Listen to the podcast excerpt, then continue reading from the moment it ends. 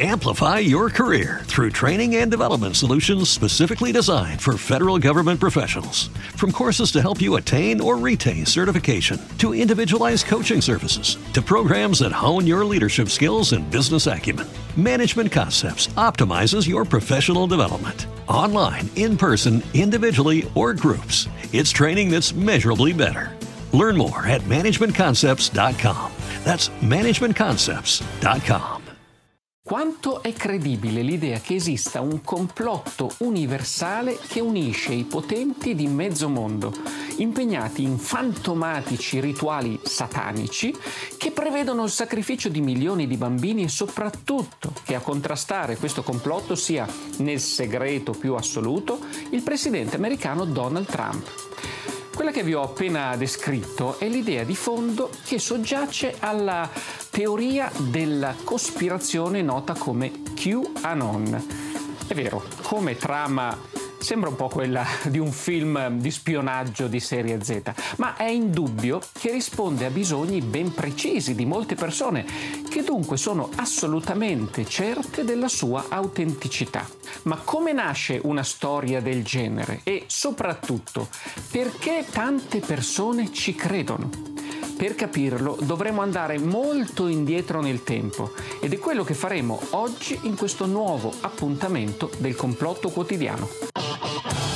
Benvenuti, sono Massimo Polidoro e state ascoltando Ai confini, il mio podcast in cui raccolgo storie ai confini della scienza, ai confini della storia, ai confini della realtà, fenomeni misteriosi, clamorose bufale, gialli del passato, vicende rimaste senza spiegazione. Sono argomenti di cui mi occupo da tanti anni, nei miei libri, negli articoli, nelle conferenze, in televisione e da un po' di tempo anche sui social. Qui troverete l'audio dei tantissimi video che ho realizzato per il mio canale YouTube. Se desiderate venire dietro le quinte del mio lavoro e in questo modo sostenere tutti i progetti che condivido gratuitamente come questo podcast, potete aderire alla mia pagina Patreon. E ora incominciamo. Buon ascolto. Bentrovati. Nell'episodio precedente, dedicato a una serie di video realizzati da una signora olandese che sembravano rivelare oscure cospirazioni globali, abbiamo raccontato l'episodio del Pizzagate, un caso emblematico in cui il cospirazionismo più estremo finisce per mettere in mano a una persona un fucile convincendola che sia l'unico modo per fare giustizia.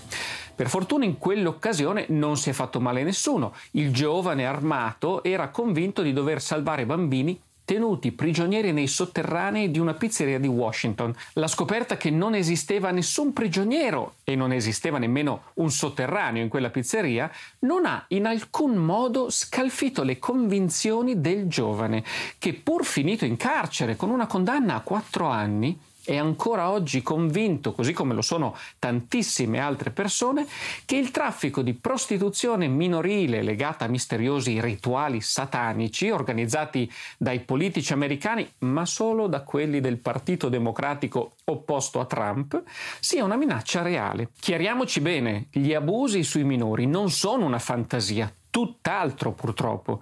Premesso che è impossibile conoscere i dati reali, poiché di rado le vittime si confidano, le ricerche diffuse dall'UNICEF su 30 paesi confermano che nel 2017 l'OMS ha stimato che fino a un miliardo di minori di età compresa tra i 2 e i 17 anni ha subito violenze o negligenze fisiche, emotive o sessuali.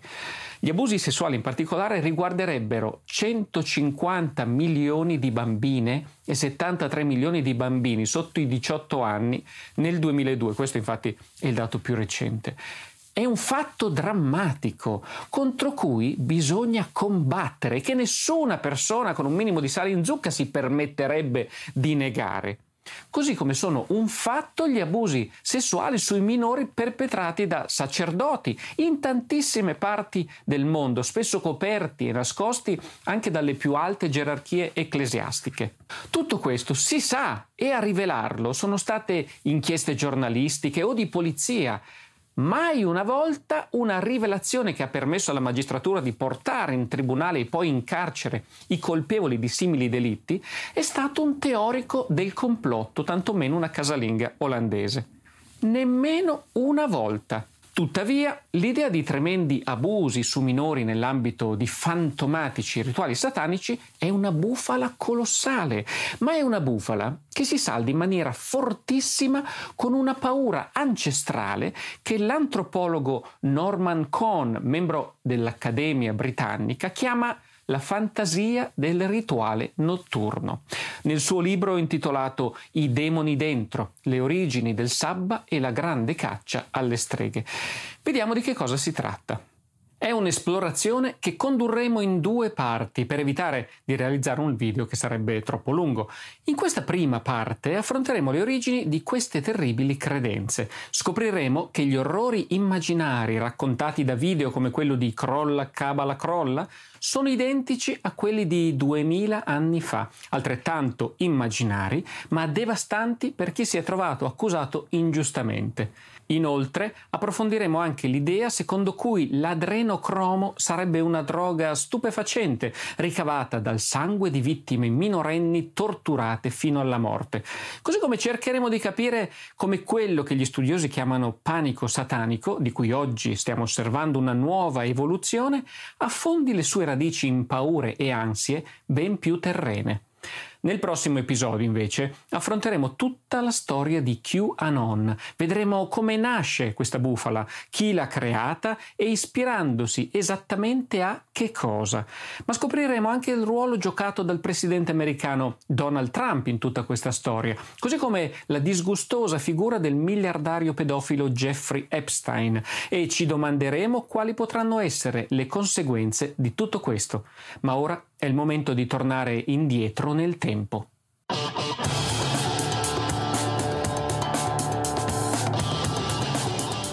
Ho sentito dire che questa gente introduce nei suoi rituali un fanciullo ricoperto di farina per sorprendere gli inesperti e poi colpito a morte. E gli astanti, orribile sacrilegio, succhiano avidamente il sangue del piccino, se ne spartiscono le membra a gara e stringono tra di loro un sacro patto per mezzo di questa vittima. Si impegnano vicendevolmente al silenzio con questa correità. Sono le cerimonie più spaventose di qualsiasi sacrilegio. Quello che vi ho appena letto non è un post tratto da un forum dell'alt-right americana, cioè l'estrema destra americana moderna, impegnato magari a descrivere, seppure con una eleganza dialettica rara, i disumani raduni segreti dei democratici sostenitori di Hillary Clinton. Ma piuttosto questo è un brano di un testo romano del secondo secolo, l'Octavius, redatto da Marco Minuccio Felice per difendere i cristiani dalle false accuse rivolte loro. In questo brano Minuccio fa descrivere a un pagano quelli che il personaggio ritiene essere gli immondi rituali notturni della setta che i romani odiavano di più, e cioè i cristiani. Facciamo per un momento un passo indietro e cerchiamo di capire come nasce questo odio dei romani per i cristiani. È importante capirlo perché, come vedremo, i paralleli con l'attualità non mancano. In genere i romani erano tolleranti verso le altre religioni, ma come recitava il testo delle dodici tavole, l'antico codice del diritto romano, nessuno doveva avere per proprio conto dei né nuovi né forestieri, se non riconosciuti dallo Stato. Quello che i romani proprio non sopportavano erano le religioni che presentavano aspetti di possibile eversione politica e che potevano creare problemi di ordine pubblico. Era forse visto così il cristianesimo? Forse non c'era nulla di propriamente politico nel messaggio di Gesù, ma i romani guardavano con sospetto un culto che definivano ateismo. Molti non lo capivano e alcuni ne provavano un'autentica repulsione. Era dunque una credenza illegale, una religio illicita. Che significato dare infatti a riunioni in cui gli aderenti si trovavano per adorare un'entità solo spirituale, alla quale non dedicavano templi, altari o sacrifici, come invece facevano i romani con i loro dei? I cristiani, insomma, ricordavano un po' quelle società segrete che si riunivano di notte per compiere chissà quali nefandezze che un tempo Giulio Cesare aveva vietato. Quanto di più lontano ci fosse, insomma, dalla mentalità pagana dei romani. Il sospetto e la paura verso un gruppo che si mostrava inflessibile, che rifiutava incarichi pubblici, accettava tanto il padrone quanto lo schiavo nelle sue congregazioni e biasimava i divertimenti amati dai romani, portarono alla diffusione di calunnie sempre più estreme. Fu proprio quando iniziò a essere sempre più diffuso, dunque, che il cristianesimo divenne il bersaglio delle calunnie più spregevoli, come quelle secondo cui i cristiani organizzavano cerimonie orgiastiche, incesti e infanticidi, fino al punto che, fraintendendo completamente il significato dell'Eucaristia, si raccontava che i cristiani mangiavano la carne e bevevano il sangue di un figlio degli uomini, il vero problema però era un altro e risiedeva nel fatto che trattandosi di una religione monoteista, il cristianesimo non riconosceva la divinità dell'imperatore. Adorarlo e praticare sacrifici in suo onore significava per i cristiani bestemmiare, perché solo Dio poteva essere oggetto di devozione. Eccolo qui, il nocciolo della questione. Il culto imperiale che imponeva di mostrarsi devoti all'imperatore e alla sua famiglia, era una forma di controllo della collettività, un atto di sottomissione civile. Negare tutto questo corrispondeva a mettere in discussione il potere e la stessa struttura sociale del mondo romano, una vera e propria prova di intenzioni politiche sovversive che andavano stroncate con ogni mezzo, soprattutto con la calunnia, in modo da trasformare i cristiani in individui estranei all'umanità e ostili a essa. E quali peggiori calunnie capaci di disumanizzare i propri nemici dell'immaginarli alle prese con omicidi di bambini, banchetti cannibalistici e orge sfrenate e incestuose? Ma anche allora non era niente di nuovo. Già più di tre secoli prima lo storico Livio racconta di come i baccanali, cioè le feste rituali dedicate al dio Bacco nel passare dalla Grecia a Roma, si trasformarono in qualcosa di immondo e chi era accusato di parteciparvi, anche solo per sentito dire, fu imprigionato o giustiziato. Accuse simili vengono riferite anche da Sallustio quando scrive nel primo secolo a.C. della congiura di Catilina per sovvertire la Repubblica. Molti dicono che quando Catilina legò i suoi compagni per mezzo di un giuramento al suo atto criminale, mescolò il sangue di un uomo con il vino e lo fece girare in una coppa. Quando tutti ebbero pronunciato la maledizione e bevuto dalla coppa, come è tradizione nei riti santi, rivelò il suo piano. Ma è una falsità perché Cicerone, che di Catilina fu il più acerrimo nemico, non ne fa alcuna menzione nelle sue celebri orazioni catilinarie. Tutte queste storie, di cui non esiste prova che si siano mai verificate, rientrano all'interno di quella fantasia che, come abbiamo detto, lo storico e antropologo Norman Cohn chiama la fantasia del rituale notturno.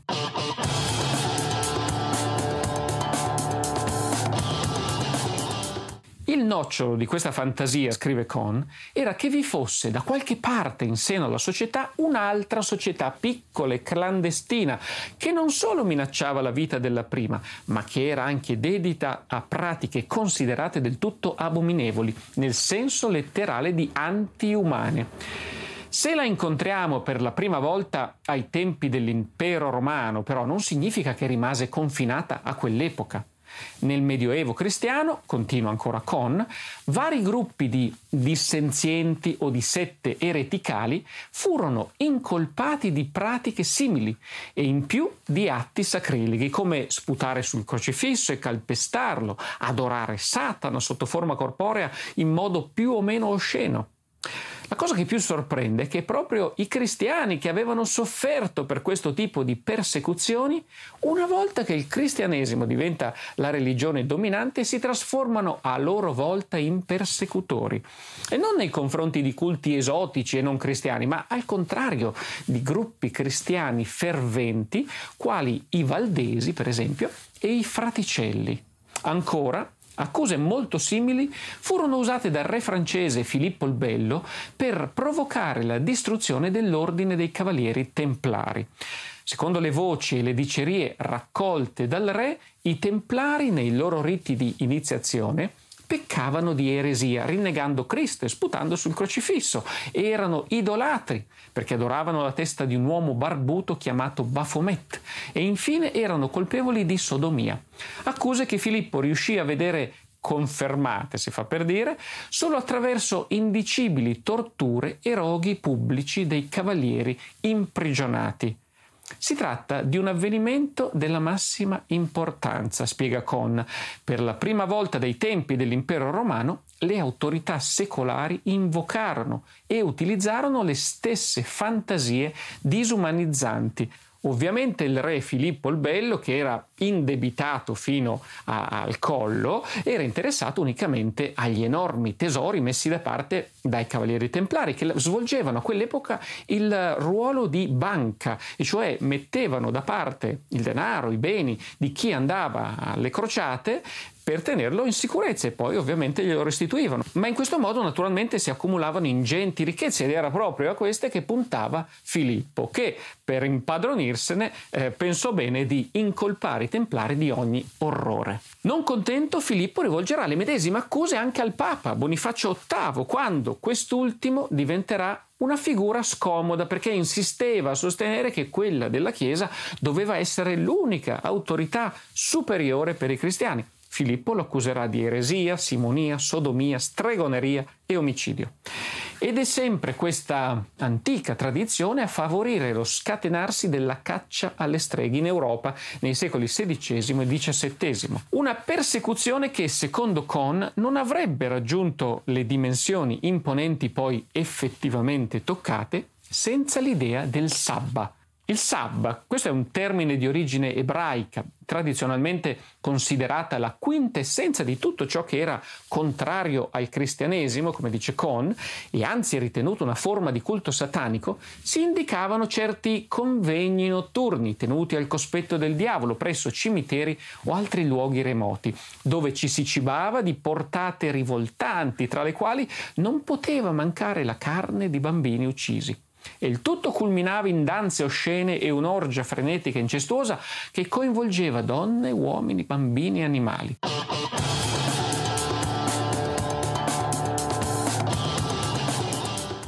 Calunnia dello stesso tipo è stata rivolta anche contro gli ebrei, accusati di rapire ragazzi cristiani per poi sacrificarli durante i loro riti.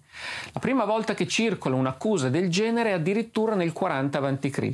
Ci saranno poi tanti altri esempi nel corso della storia e ogni volta l'accusa prevede che i congiurati si riunissero di notte per ingrassare, torturare e alla fine uccidere i bambini e berne il sangue. Questa diceria, che prende dunque il nome di accusa del sangue, si inseriva a quel tempo all'interno delle paure irrazionali dei cristiani nei confronti della comunità ebraica.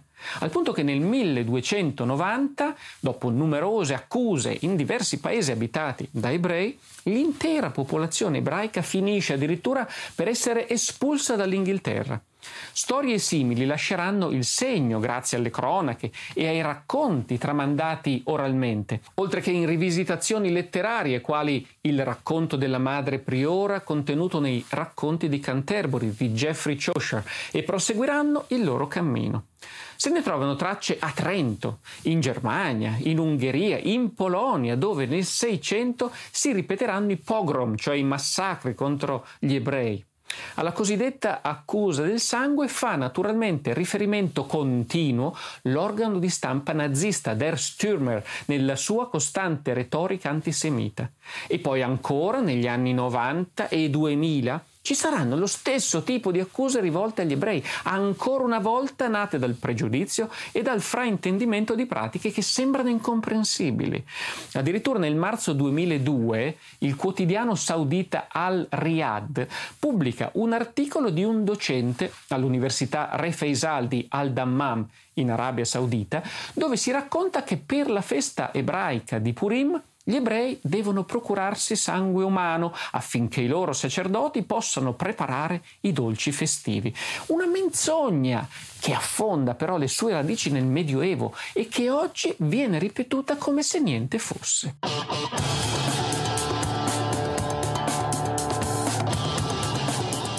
E arriviamo così ai giorni nostri con la vicenda del Pizzagate, dove i democratici prendono il posto di cristiani, templari ed ebrei. E oggi l'accusa del sangue si modernizza con l'idea che il sangue necessario per questi rituali sarebbe utilizzato per ottenere una famigerata droga chiamata adrenocromo. Di che cosa si tratta?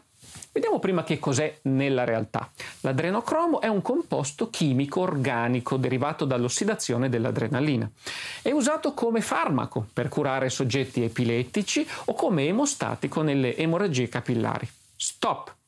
Vediamo invece come viene descritto oggi nelle teorie del complotto. Si tratterebbe della droga delle elite liberali di Hollywood, che si può ricavare solo dal sangue di bambini torturati durante rituali satanici.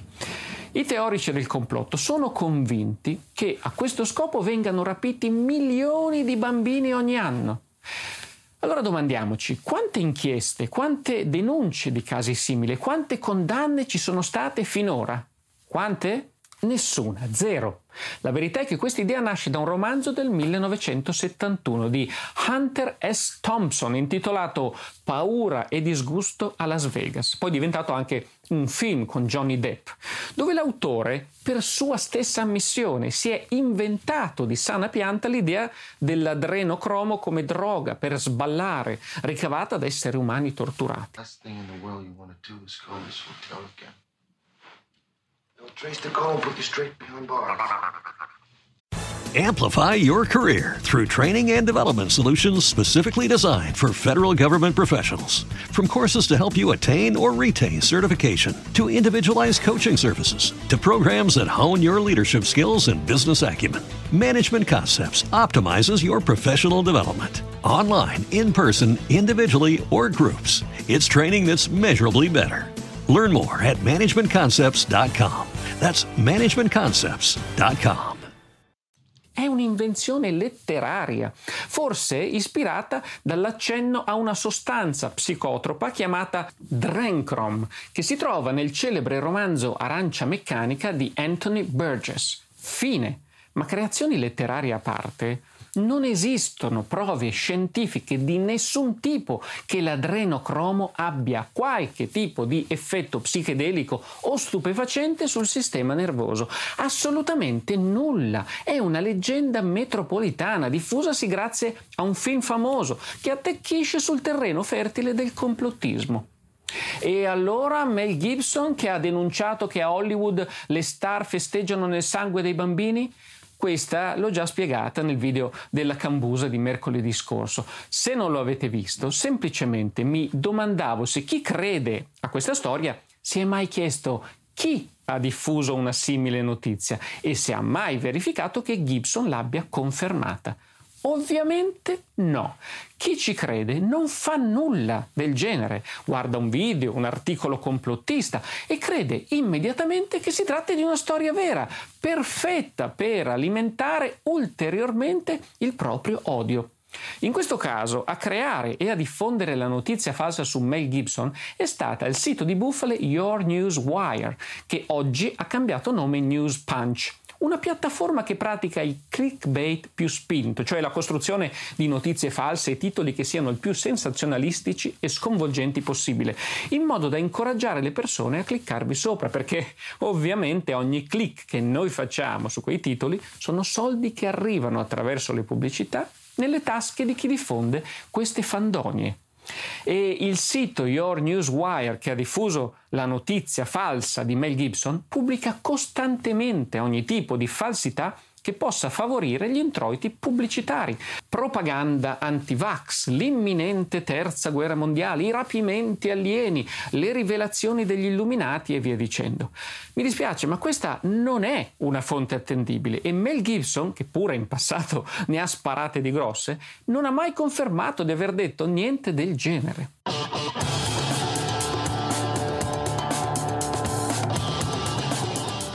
Il semplice fatto che le accuse del rituale notturno satanico, così come di quelli che credono all'adrenocromo, siano del tutto fantasiose, non significa che le conseguenze delle azioni di chi le crede vere non siano reali, come ho spiegato nel mio video dedicato alle conseguenze dell'odio sui social, potete rivederlo. Cristiani ed ebrei furono perseguitati e uccisi per davvero così come lo furono tutti quelli che erano considerati eretici, o i cavalieri templari, e tutti coloro, donne e uomini, che si credevano dediti alla stregoneria, tutti morti, assassinati, a causa di una frottola che non sembra volersi estinguere mai. La formula del rituale notturno è infatti perfetta per disumanizzare chi ci spaventa o chi consideriamo un nemico e per giustificare l'uso della violenza impiegata per difenderci. Nella mente di queste persone si crea un senso di disagio, quella che in psicologia si chiama dissonanza cognitiva. Un disequilibrio, insomma, tra l'idea che esse hanno di loro stessi come gente buona, razionale e corretta e l'orrore degli omicidi e dei massacri che compiono su persone innocenti. Ebbene, questa dissonanza, questo disequilibrio si supera solo o riconoscendo di essere diventati belve, irrazionali e disumane, oppure trovando una giustificazione per queste violenze. E l'unico modo che abbiamo a giustificare a noi stessi violenze e crudeltà contro coloro che consideriamo nostri nemici è quello di renderli meno umani. Se il danno che provochiamo è evidente, spiega lo psicologo Anthony Pratkanis, nel senso che eh, se si uccide qualcuno non si può fare finta di niente, allora non è possibile ridurre la dissonanza sostenendo che non c'è stato in fondo un danno o che non era un'autentica violenza. No, in questo caso il modo più efficace per ridurre la dissonanza è minimizzare l'umanità o massimizzare la colpevolezza della vittima delle vostre azioni, in modo da convincere voi stessi che le vittime hanno avuto eh, ciò che si meritavano. Il Pizzagate in realtà è solo l'ultimo esempio di follia collettiva legata alla paura per il rituale notturno satanico. Ma prima di questo caso gli Stati Uniti hanno conosciuto un'altra stagione simile tra gli anni 80 e 90, quando si era scatenata una versione contemporanea della caccia alle streghe, nota come Satanic Panic, panico satanista, secondo la quale migliaia di donne della classe media sui 30 anni iniziavano a ricordare nel corso di sedute psichiatriche abusi infantili a forti tinte sataniche. Sarebbe troppo lungo ripercorrere qui una storia che occupa svariate decine di pagine del mio libro Il mondo sottosopra e scusatemi se mi sentite citare il mio libro in questi video, lo so che ad alcuni infastidisce, ma io lo devo segnalare perché chi vuole approfondire questi argomenti, visto che per ora non ci sono altri testi che lo facciano in italiano, almeno sa dove guardare, ma non siete tenuti ad acquistarlo. Potete prenderlo in prestito gratis, anche online, da qualche biblioteca. Dicevamo del panico satanista. In poche parole, l'isteria collettiva alimentata da programmi televisivi scandalistici crearono quello che il sociologo Stanley Cohen chiama panico morale, ovvero una forma di panico collettivo ingiustificato, provocato da notizie più o meno distorte a scopo sensazionalistico, su un fenomeno ritenuto da molte persone una minaccia o un pericolo. Episodi molto simili si sono verificati in altre parti del mondo, in Europa e anche in Italia. Nel 2007 a Rignano Flaminio, in provincia di Roma, il caso della scuola Olga Rovere sembra ricalcarne uno molto simile a un episodio verificatosi a Manhattan Beach, in California, con tanto di sotterranei dove si diceva che si svolgessero rituali satanici, educatori accusati, immaginari viaggi per portare i bambini nei luoghi degli abusi.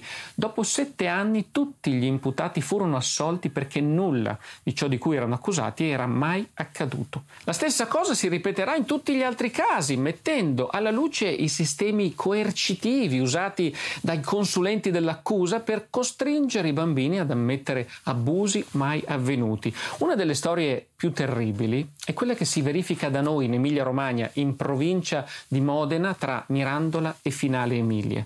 A finire indagate qui sono 20 persone, tutte coppie di genitori, a cui sono sottratti i figli, 16 bambini in tutto, più il parroco Don Giorgio Govoni. Il processo porterà nel 2000 a una condanna in primo grado per tutti, 15 imputati.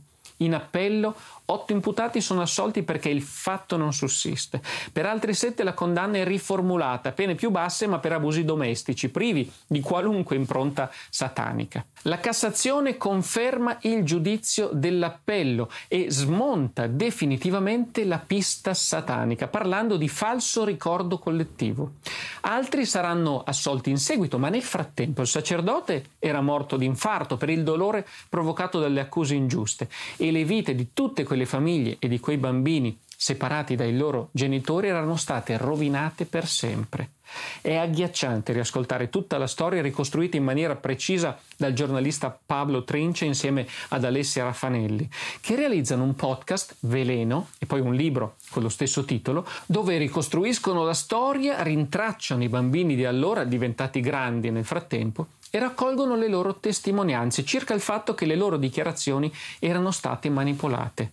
Ma ed è questo uno dei motivi per cui mi sono dilungato nel raccontare nei dettagli l'evoluzione di simili terrori ancestrali. Queste leggende d'odio non scompaiono. Come scrive il collettivo dei Wu Ming, di cui parleremo tra poco, tornano sotto il pelo dell'acqua della cultura e prima o poi riemergono. E anzi, i tempi sono ormai maturi. Il complottismo sugli abusi rituali satanici è ormai pronto per incontrare e fondersi con il complottismo di tipo politico, che è esattamente quello che succede con il Pizzagate quando una tecnica di demonizzazione degli avversari, ormai ben rodata come per l'appunto quella dei rituali satanici notturni, finisce per trasformarsi in un'arma. Ma per chi? L'America moderna, scrive lo storico Michael Barbesat, sta attraversando una trasformazione dei pilastri fondamentali della società. La demografia razziale, religiosa ed economica sta cambiando e le donne, come Hillary Clinton, stanno lentamente muovendosi in quegli spazi sociali e posizioni di potere tradizionalmente riservati agli uomini. Allo stesso tempo l'omosessualità sta diventando più accettata sia dalla società che dalla legge. La fantasia del rituale notturno può servire come un'arma per coloro che si sentono minacciati da questi cambiamenti, ma può anche servire come una sorta di banderuola o una dichiarazione di intenti. Seguendo i pensieri di Hannah Arendt sulla mentalità totalitaria, è il tipo di cose che ci sarebbe bisogno che fossero vere per riuscire a giustificare ciò che certi gruppi estremisti vorrebbero fare. Per molti, insomma, c'è un desiderio troppo lungo represso di menare le mani e di poterlo fare contro un nemico che possa essere riconosciuto come tale, se non da tutti, almeno da chi condivide le stesse ossessioni.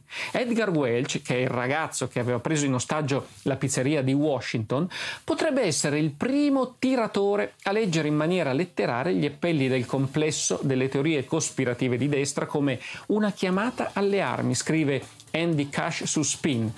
Quasi certamente non sarà l'ultimo. Per questo ho voluto dedicare così tanto spazio a queste storie.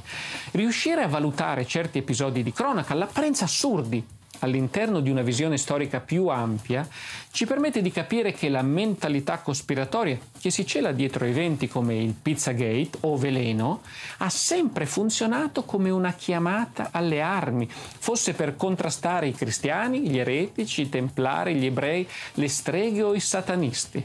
Solo quando le origini di certe follie sono chiare, diventa più facile prevedere la direzione che potrebbero prendere manie violente e persecutorie come quella che sta attraversando oggi la nostra società. E veniamo così a QAnon. Amplify your career through training and development solutions specifically designed for federal government professionals.